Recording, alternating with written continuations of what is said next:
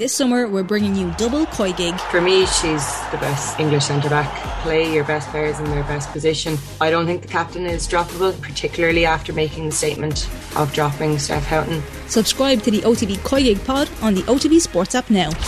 OTB AM. With Gillette. Get into your flow with the new Gillette Labs Razor with exfoliating bar.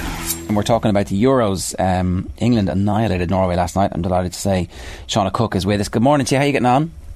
Hey, how are you? Um, England's performance last night was uh, probably not unexpected in terms of them being very good, but the absolute margin of victory sets a record for them in the Euros and sends a signal out to the rest of Europe that this team is the favourites for the competition. Is that fair? Yeah, definitely. I think after their first game, they looked a little bit edgy, um, which was expected. I mean, big crowd first game after you know a huge marketing campaign and, and all eyes on them. Um, and I think they had to come into this game and, and really settle down, um, or they kind of be left wide open for other teams uh, for a few shots at them. But um, I just thought from, I mean, the, the first minute that they looked like they they wanted to draw blood and they were willing to to kind of say to Norway, we're, we're going to keep going for, for 90 plus minutes and not stop. And I mean, the, the penalty obviously was never a penalty, but it set the tone for the game because once they scored that, then it was, it was, I mean, the gates were wide open. Um, and yeah, for me, it was a, a really big shock. I, I thought England might pip the game, but um, I didn't think it'd be by that scoreline. So Norway are pretty good. Like I think everybody expected a, a tight game, a proper test for England. Why did they fall apart?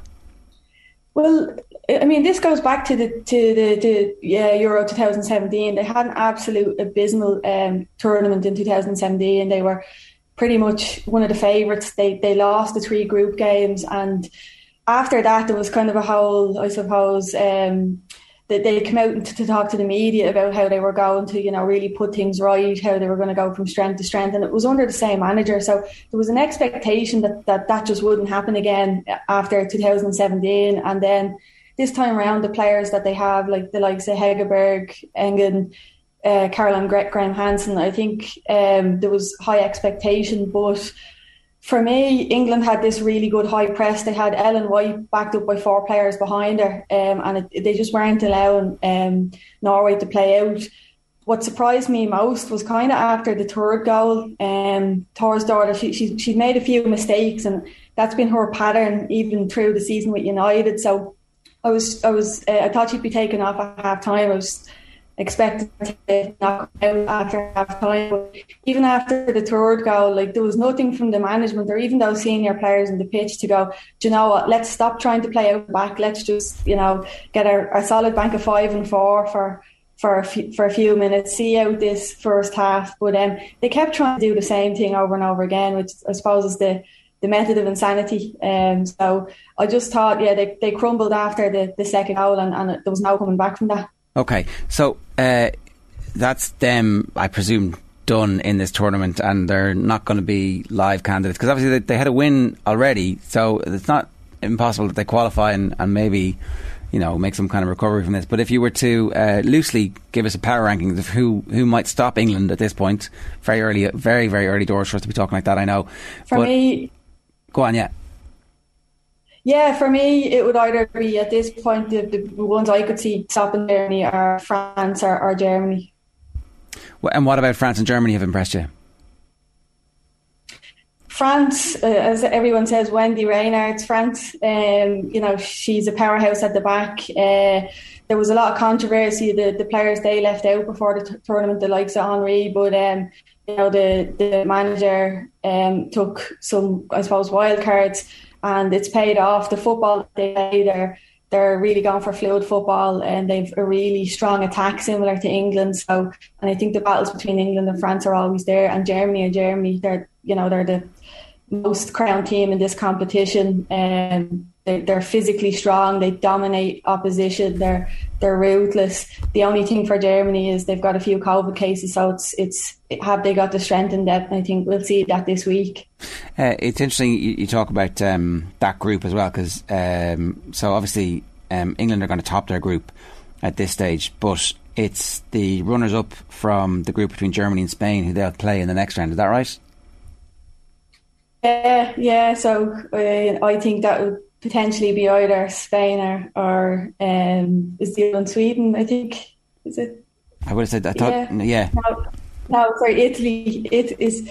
Yeah, Italy. Iceland is it? I think.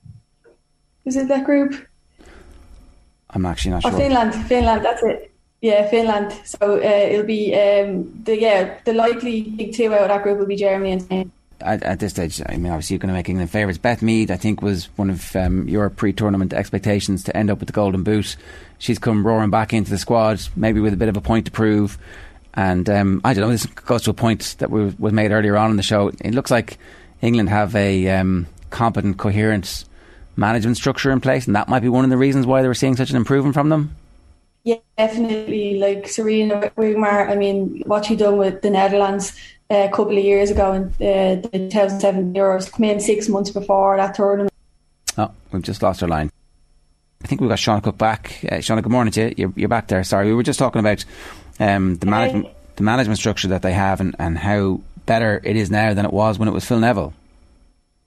Yeah, definitely. Uh, the the Sarina has come in and she's really changed things around. She's she's. I think the word that's uh, that's going around a lot of the England players are saying is um, she's she sets standards and she's she puts a, a level of organisation in place that they haven't seen before. Um, the one thing I was impressed with was at the end of the game how she was telling them all to calm down.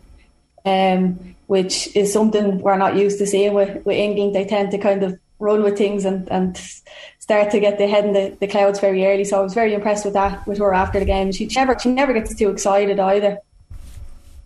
I, I mean, like. an England team winning a home tournament is obviously something that um, you know uh, nearly happened recently enough for the men. Uh, but you can see how big and important it would be for the game in England. You know, there would be a knock-on impact for the WSL if England were to win this. Yeah, hundred percent. Even I mean, all the the marketing and media attention that went into the tournament beforehand, like they were obviously lighting up landmarks with, with players on them. It was incredible, um, and it would be fantastic for the WSL. Um, I think if, if England win the tournament, um, they'll just be our insufferable neighbours for a couple of years. Uh, speaking of uh, neighbours, Northern Ireland, two games, two defeats. Is this pretty much the level that we expected them to be at, or should they have had slightly higher expectations? No, I don't think so. It was their first tournament. Um, I think Kenny Shiels, kind of, in fairness to him, has set them up to play. He, you know, he spoke about he didn't want them just to be a number in the competition. He wanted them to go out and, and give it a go. Um, you know, I, I think they've they can come away with their heads held high. They've they've tried to, to give it a go. They haven't just sat back and defended um, for two ninety minutes. Their work rate has been impressive. There's been players standing out. The likes of Demi Vance has been playing really, really well. Um, it's, I mean, they just got a really difficult group, um, and you know that didn't help. But uh, I'm sure they'll learn from this and, and, bounce on from it. Okay. Anything else stand out so far? Um, for me, I think Portugal uh, would be a, a, team to watch. They they nearly caused an upset against Switzerland and they they got the draw, which was unexpected, and I think they have it in their locker to, to cause an upset or two. So I, would I'd recommend viewers to watch the Netherlands Portugal game tomorrow evening at eight pm. Okay, tonight the game between Germany and Spain also worth watching. That one also kicks off at eight o'clock.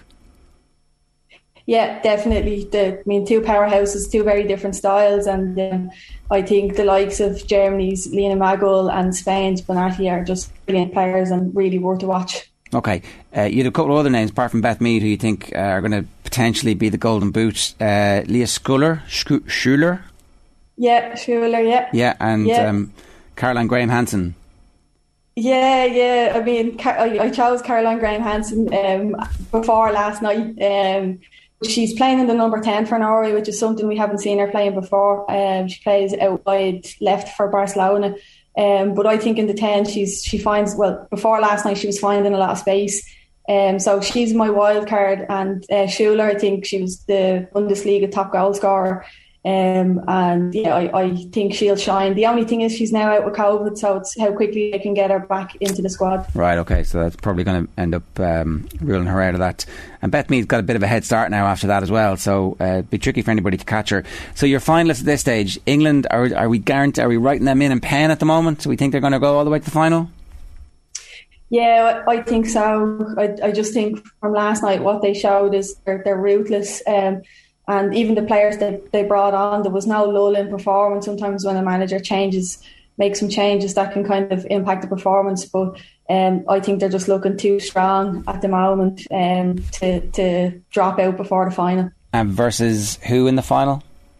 I'm going to go with Germany. Um, and then I have our France as a, as a backup to, to save any red faces I get. But I think Germany, they're a team that tends to they don't peak too early. They they go from strength to strength as the tournament goes on. And as I said, they're they're experienced. Um, they're experienced nation in this competition. So the pressure is on the play that bunch of players from a German perspective to to go and and do the business. All right, Shauna, good stuff. Thanks a million for joining us this morning. Cheers. Thank you. OTB AM. With Gillette. Get into your flow with the new Gillette Labs Razor with exfoliating bar.